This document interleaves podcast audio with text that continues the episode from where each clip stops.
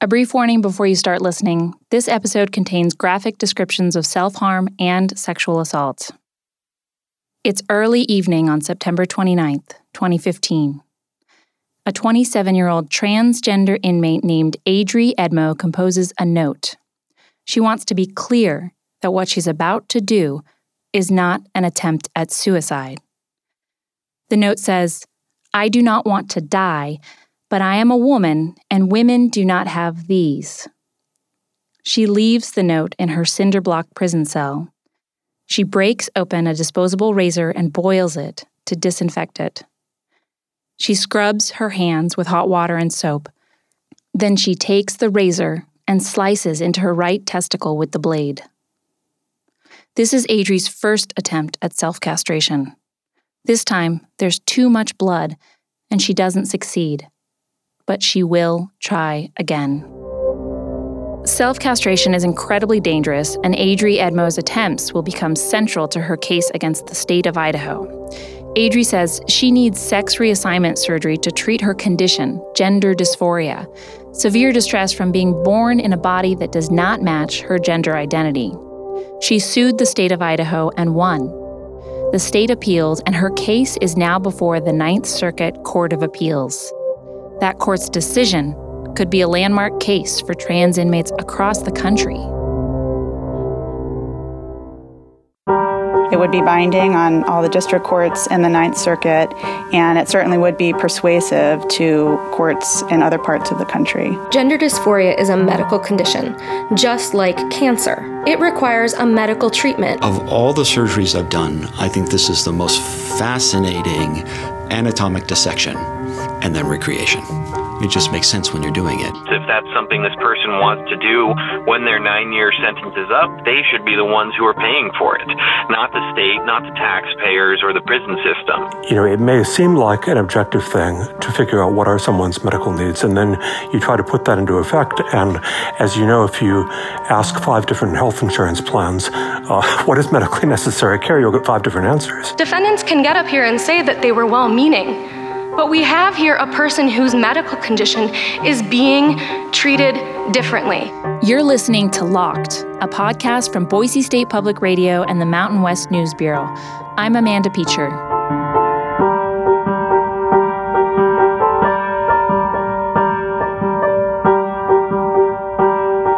I didn't hear about Adree's story until recently. For the most part, her case against the state went under the radar for local media until December when a U.S. District Court judge ruled in her favor. When I heard about her case, I thought, who is this person? Has this ever happened before? That a judge ruled in favor of an inmate suing for gender confirmation surgery. I started looking into it. I realized that not only was Adree's case a first for Idaho, if she wins, she'll become the first trans inmate in the nation to be provided with the surgery through court order. This is a podcast that's not only about Adree Edmo's case, but also about big questions that our society is grappling with right now.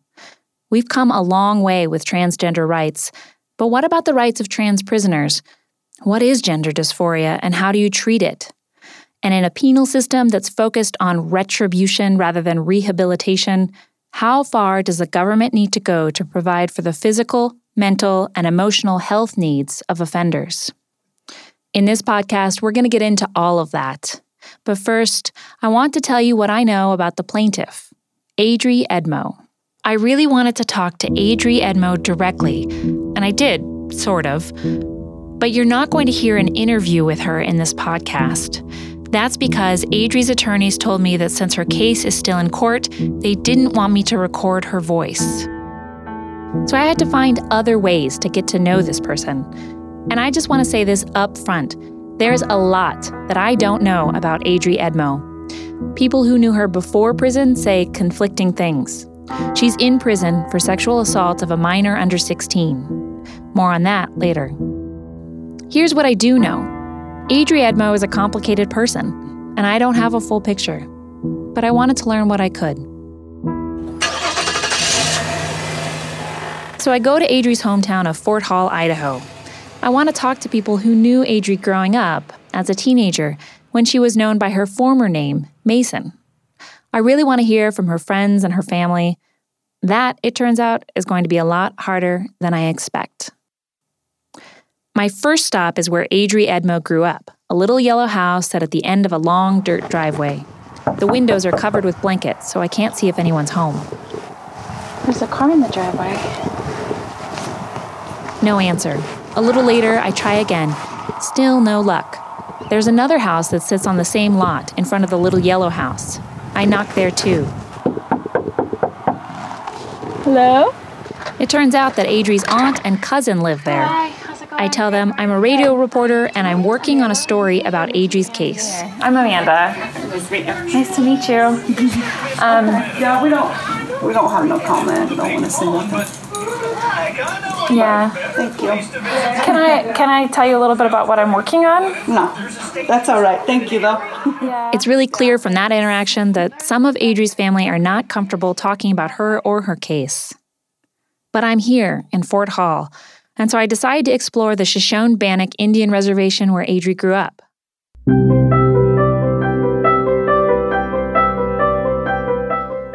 The first thing that strikes me about Fort Hall is the space.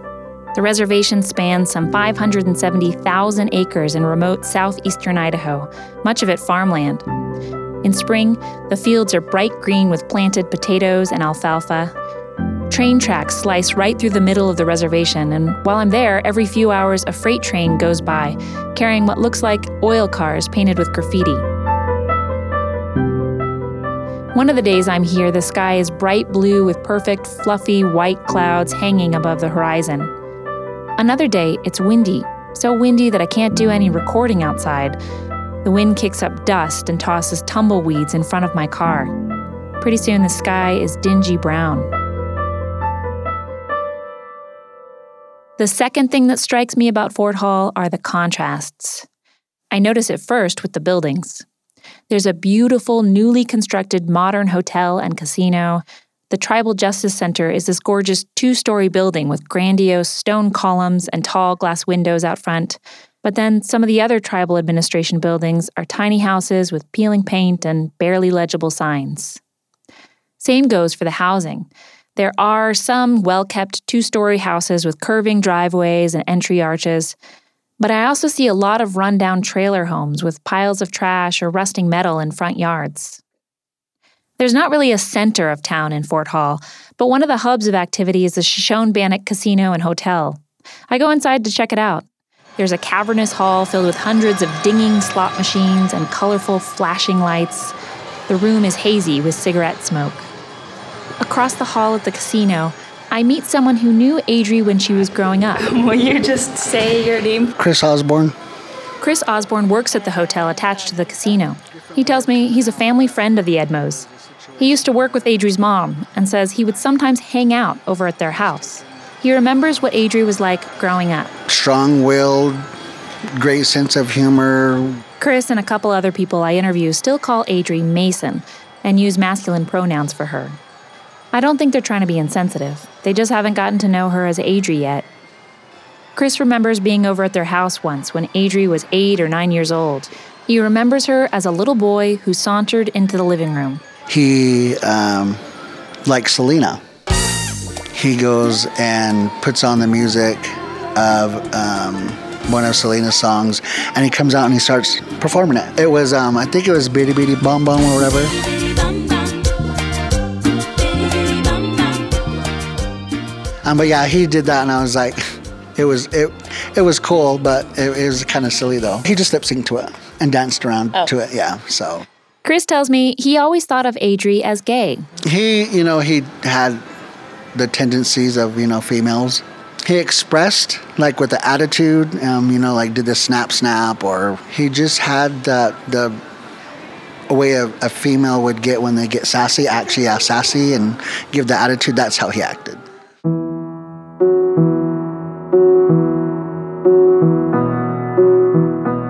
Adree says she had a hard time with puberty. I know this because I exchanged a few emails with her and I read her complaints and court declarations in her case. She says she identified closely with her female family members. She writes about one time in particular in third grade when a boy classmate slipped her a note asking Adree to be his girlfriend. Adree says she felt validated to be seen as a girl. Still, Adree says most people saw her as a gay boy. Uh, okay, my name is Spirit Wadsworth, but um, a lot of people just know me as Spirit. That's someone who grew up with Adree. He's also known by his drag name, Spirit Wildcat. And but that's just me. I'm you know a big old drag queen, and Spirit doesn't remember a lot about Adree as a little kid, but they became good friends as young adults. when I started really knowing her was when she turned after she turned 21, between 20 and 21, when I started knowing her as and you know getting in more to the party scene because she was around she's around my age. Spirit says sometimes they'd go to the closest gay bar, a place called Club Charlie's. But other times they'd drink and hang out at Adree's house. I do remember one night we were at um, her house and we had a boohoo session, and that's just you know big crying session, and um, I do remember talking about one of my um, traditional grandmothers that just passed away. Spirit remembers telling Adree and her boyfriend at the time a story about how his grandmother proudly displayed a photo of Spirit in an evening gown. Not everybody in Spirit's family accepted him at the time, so when his grandmother put up that photo, it meant a lot. She's like, everybody's gonna be seeing you when they enter my house and leave my house. And I thought that was the awesomest thing. And I remember telling those guys that story. We just all bursted out into tears. And that I thought that was kind of an opening experience that I expressed to them.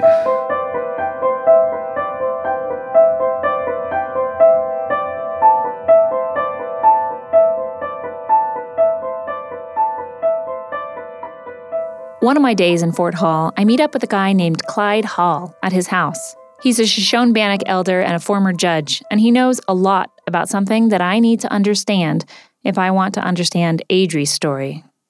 Almost the first thing Clyde does after we say hello is show me a hand painted print from the 1800s. It's a painting of a group of Native American men. They're surrounding what looks like a young Native woman. this person wasn't a female, but this person was um, a man that was following the vision of living like a female.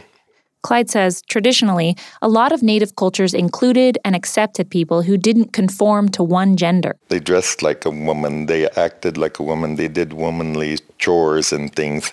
They could also man up and be warriors as well. And he says in some cultures, these individuals were special. They were keepers of the traditions. They were, you know, served as judges. They served as matchmakers. There was all kinds of things. They could foretell the future. They could do all kinds of stuff. But that ended with colonization. When missionaries and Christianity and colonization started taking place amongst the native people, of course, the first thing that they did was they said, These people, what they're doing is an abomination. We've got to suppress it, we've got to stamp it out. Different tribes had different names for these individuals. In Clyde's culture, they're called Tanawape. It literally means man woman. Today, there's another term that tribes and non native people use Two Spirit. But that's a term that Clyde says hasn't been around all that long. It's a new thing. You know, and what I find, what I laugh about is I, uh, people think that now that two spirits like an old, old word in an old, old tradition, and it is not. Clyde claims he actually helped come up with the term Two Spirit. He was in law school, he says, in San Francisco back in the 70s, and he got together with a bunch of other LGBTQ Native Americans. At first, it was a social group, then more of an activist group. And they talked about how historically many of their tribes had these special individuals who identified as man and woman. And they wanted to have a new word for that. What can we call ourselves that would reflect the old traditions, but also be something contemporary? And so various names were tossed around. But the name Two Spirit was the one that was decided on by consensus, because Indians do things by consensus. He says it took a while for the term to catch on, and it also took a while for tribal members to start identifying as Two Spirit. But he says that's starting to change. Happy to say, uh, on various reservations, including this one's, it's popped up again like a spring plant. Boom, here it is. In court documents, Adree says she identifies as Two Spirit.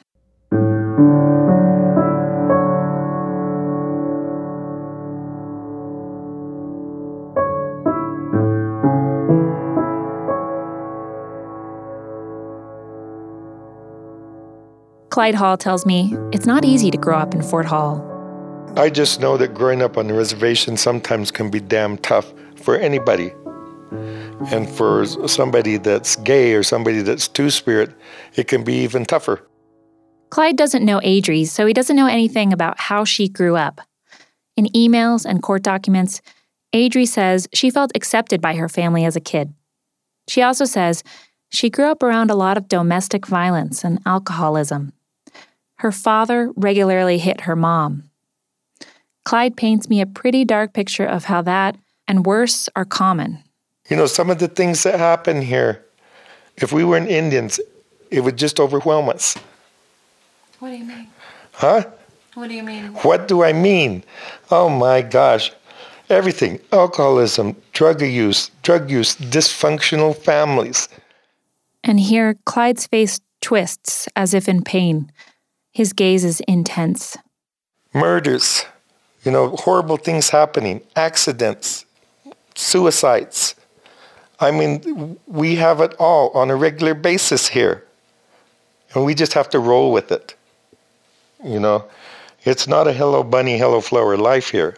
He tells me you need to take that into account when you're talking about Adree. So that's the kind of environment that this young woman was brought up in. It's just a given circumstance that shit's going to happen to you in your life if you're Indian and live on the reservation. He's talking about the systematic erosion of Native American culture since Christopher Columbus arrived here in 1492.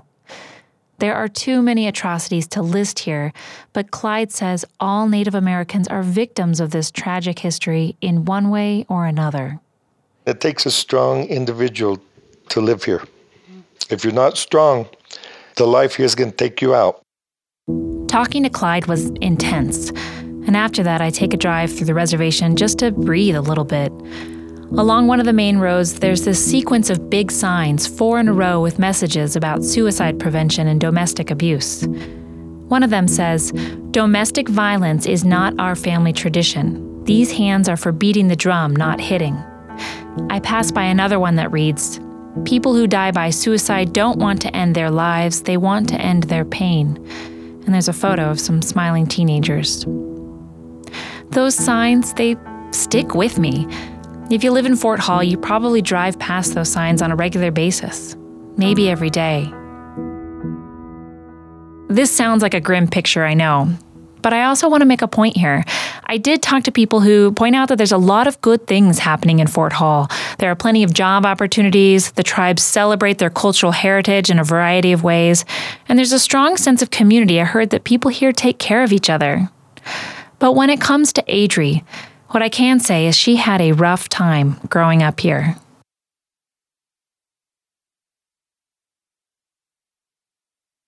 By this point in my reporting, I'm not all that hopeful that I'm going to talk to Adree's mom.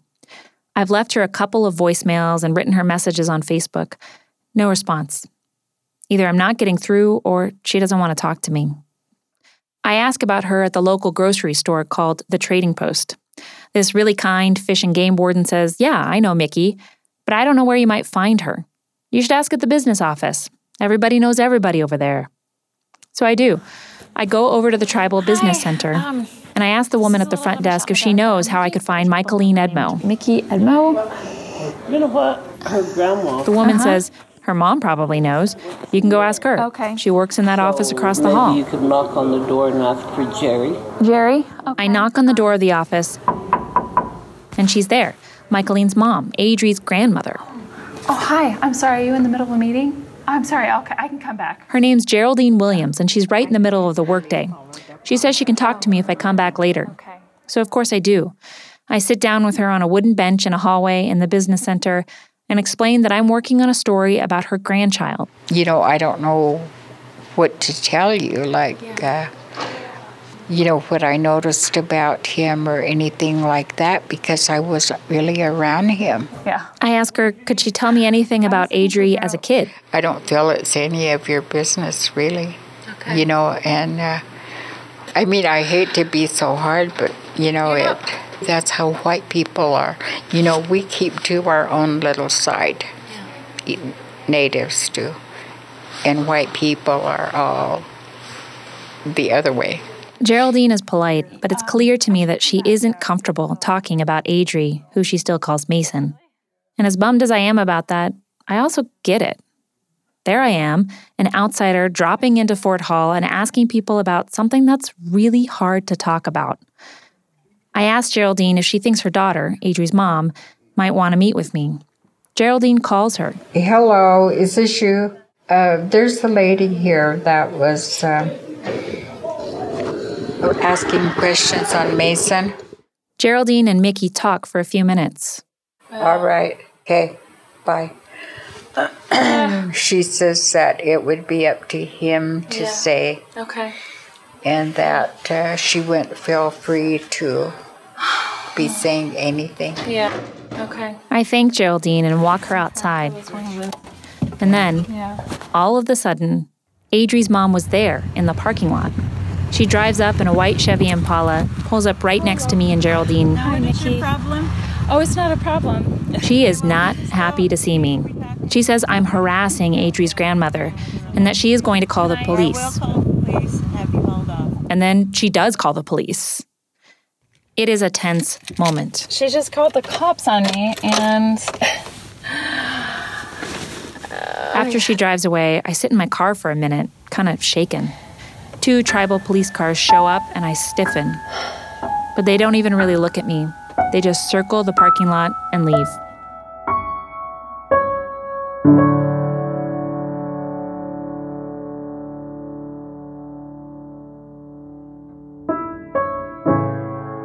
I've been a reporter for a while now. And there are some stories that come together beautifully and easily, where you have people who are willing to talk and be open with their stories. And one thing I've learned over the years is you can't force that. You can work to gain trust and be transparent about the story you're working on and how they fit into it, but sometimes that doesn't matter. And that's where I am with Adree's family. It was important to show up, to let them know that I'm doing this story and ask if they want to be part of it. But they do not want to talk about this. I get that message.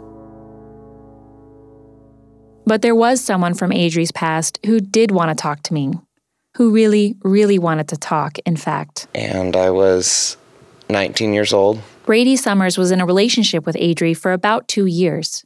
Brady knew Adree as Mason and describes her as a masculine gay man at that time. So I met Mason when it was the day my best friend from high school, Cindy Trejo, she passed away in a car accident.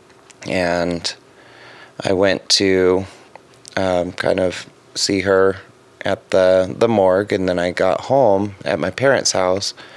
And I just got on MySpace back when it was still popular. And and I put a post out there that, you know, I really needed a drink. He got a message from Adree who said, Hey, let's go drink. They got drunk, hung out.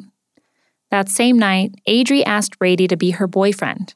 Brady moved in with Adree the very next day. I just said yes. So, I mean, I hadn't really been in a relationship up to that point, And so I just decided, yeah, why not? Brady remembers it as a really hard time. He was still grieving for his friend, and he and Adree did a lot of drinking. That was pretty much the majority of our extracurricular activities. It was just us drinking. I mean, we had a room just for all the alcohol containers and boxes. It was it was a party house. In emails, Adree also acknowledges there was a lot of drinking at that time. In fact, she describes herself as an alcoholic. The only other point the two agree on about their relationship is that there was a lot of abuse, but they each accuse each other of being the aggressor. Brady uses masculine pronouns when talking about Adree. He describes one fight that he says left him bleeding and bruised. He punched down the door and came in and hit me again with the frying pan in the leg, busted open my leg. That's when I just went into defense mode and I grabbed the Bissell vacuum brush thing and I hit him across the face with it and hit him pretty hard, knocked him down.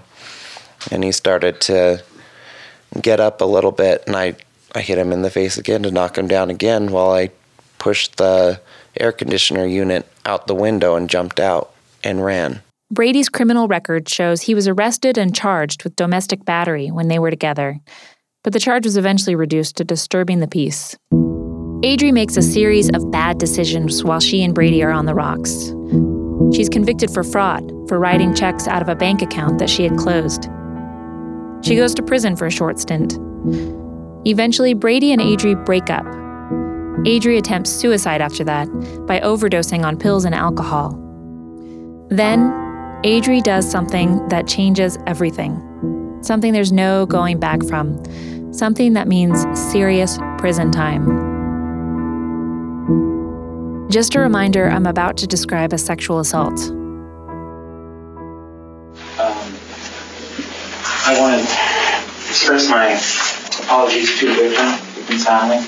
That's the voice of Adree Edmo, and it's one of the few times you'll hear directly from her in this podcast. She apologizes. She says it's humiliating to plead guilty to a sex offense.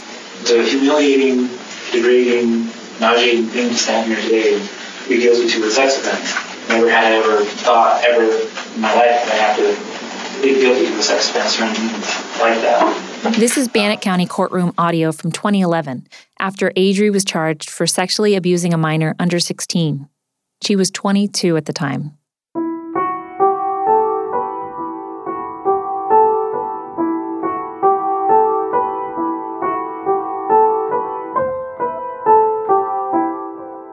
From police records, here's what we can say for certain about the incident. Adree was at a house party with her cousin and a couple of other people. They were hanging out, sitting around playing cards. There's a 15 year old boy there, too. He's the son of one of the adults. The adults were drinking a lot of alcohol. At some point, the teenager takes some sleeping pills and goes to sleep on the couch. Around 3 or 4 in the morning, Adree falls asleep on the living room floor. There are separate police videos of both Adree and the victim talking about what happened at that point. In an interview with the social worker after the fact, the victim looks super uncomfortable. He's wearing a t shirt and gym shorts, and they're in this tiny room that you can tell that someone has attempted to make feel cozy. There are a couple of upholstered chairs positioned around a small table, but it's still really awkward. The interviewer asks the victim a bit about himself, his likes and his dislikes, and then she asks him what happened with Adree. So you gotta tell me exactly what was going on, okay? You were on the couch, you were asleep, and you woke up. What was going on exactly when you woke up? There is a very long pause before he answers. Then he tells her that Adree, who he knows as Mason, tried to perform oral sex when he was asleep. Mason was sucking on your dick, and what um, what happened when you woke up and saw that happening? He says he pushed Adree off, got up, and told his mom right away. I'm not going to name the victim because he was a minor at the time. I did reach out to him, but he didn't want to talk. His mom says he wants to put this behind him. The victim's mom calls the police later that day, and Adree is taken into custody. In her video interview, she's in a small gray room with just a table and two chairs. Adree is wearing a beige jumpsuit, and through most of the interview, she sits with her hands folded in her lap. The detective comes in. How you doing, Mason? I really woke up. Yeah. Me too. I'm Detective Frazier from Chubbuck PD. How you doing? Mason, I need to talk to you. When Detective Frazier questions Adree about that night, at first she denies that anything happened, but the investigator presses her. So it, it so it could have happened. Is that what you're telling probably. me? I don't really. It probably could have happened. Just be honest with me, the detective says. Was it because you were drunk? Because you were still a little drunk. Adree rubs her eyes. She yawns and then yawns again. I'm trying to remember here, she says. Kind of been drinking a lot. Um, I'm just gonna be honest. Might as well. Yeah, it happened. Probably just because I was drunk.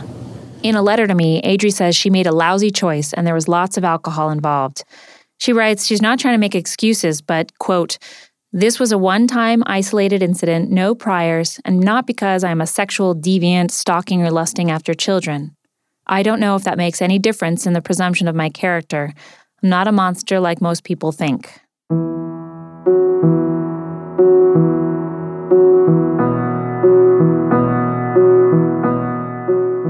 Like I said at the top, there's a lot I don't know about Adree's history.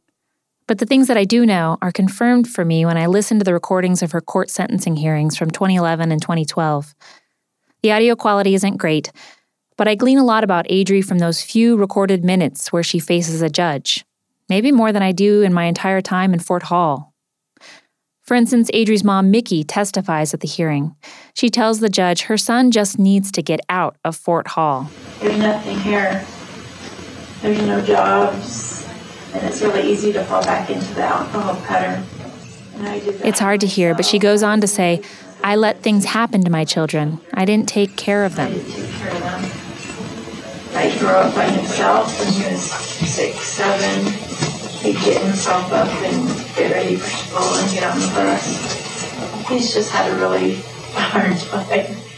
When Adree goes before the judge, she paints a picture of herself as someone who is hardworking, she wants to be a doctor, but she's been derailed by alcoholism. I've always been aspiring to become a physician. But she says when she drinks, her priorities vanish. When I go on alcohol, when I drink alcohol, all priorities, everything seems to just leave me. And that is ultimately my downfall. And ultimately, the judge doesn't budge on Adree's sentence. She's ordered to serve up to 10 years in state prison. It's here that Adree says she realizes she's not gay, she's transgender. It's here where she tries to live as a woman among hundreds of men, and it's here where she tries to castrate herself. It's also where she makes a decision to fight the state for the gender confirmation surgery she believes she needs. All trans women who are incarcerated as men are facing daily invalidation of who they are. I want to affirm that transgender identity, but I want to be very mindful about what does that really mean? If some of these individuals we work with have pretty kind of dysfunctional ideas about what gender really is. When you're in prison and you file grievances, there's a lot of retaliation that you risk right there. And and Adree persevered through all of that. She did work very hard at what she's accomplished as far as where her case is at and stuff. Like I would come in and almost every single day she'd be writing, and writing, and writing and then she did she did work really hard at it. That and more next time on Locked. You can listen to our second episode right now at boisestatepublicradio.org or wherever you get your podcasts. This episode was reported and produced by me, Amanda Peacher. You can find me on Twitter at Amanda Peacher. Our team includes writer and producer Lacey Daly and reporter James Dawson. Our senior producer is Frankie Barnhill. Our managing editor is Kate Concannon with the Mountain West News Bureau. Tom Michael is Boise State Public Radio's general manager. Special thanks to our colleagues Heath Druzin and Shalane Lippincott. We had mixing help from Andrew Fisher. Thanks also to Mary Lou Holmes and Amanda Eglin for transcription help. Our theme music is by Boise musician Up is the Down is the. We'd love to hear your feedback and your questions. Write us a note or record a voice memo and send it to lockedpod at gmail.com with your name and where you're from. This podcast is a production of Boise State Public Radio and the Mountain West News Bureau. Learn more at boisestatepublicradio.org.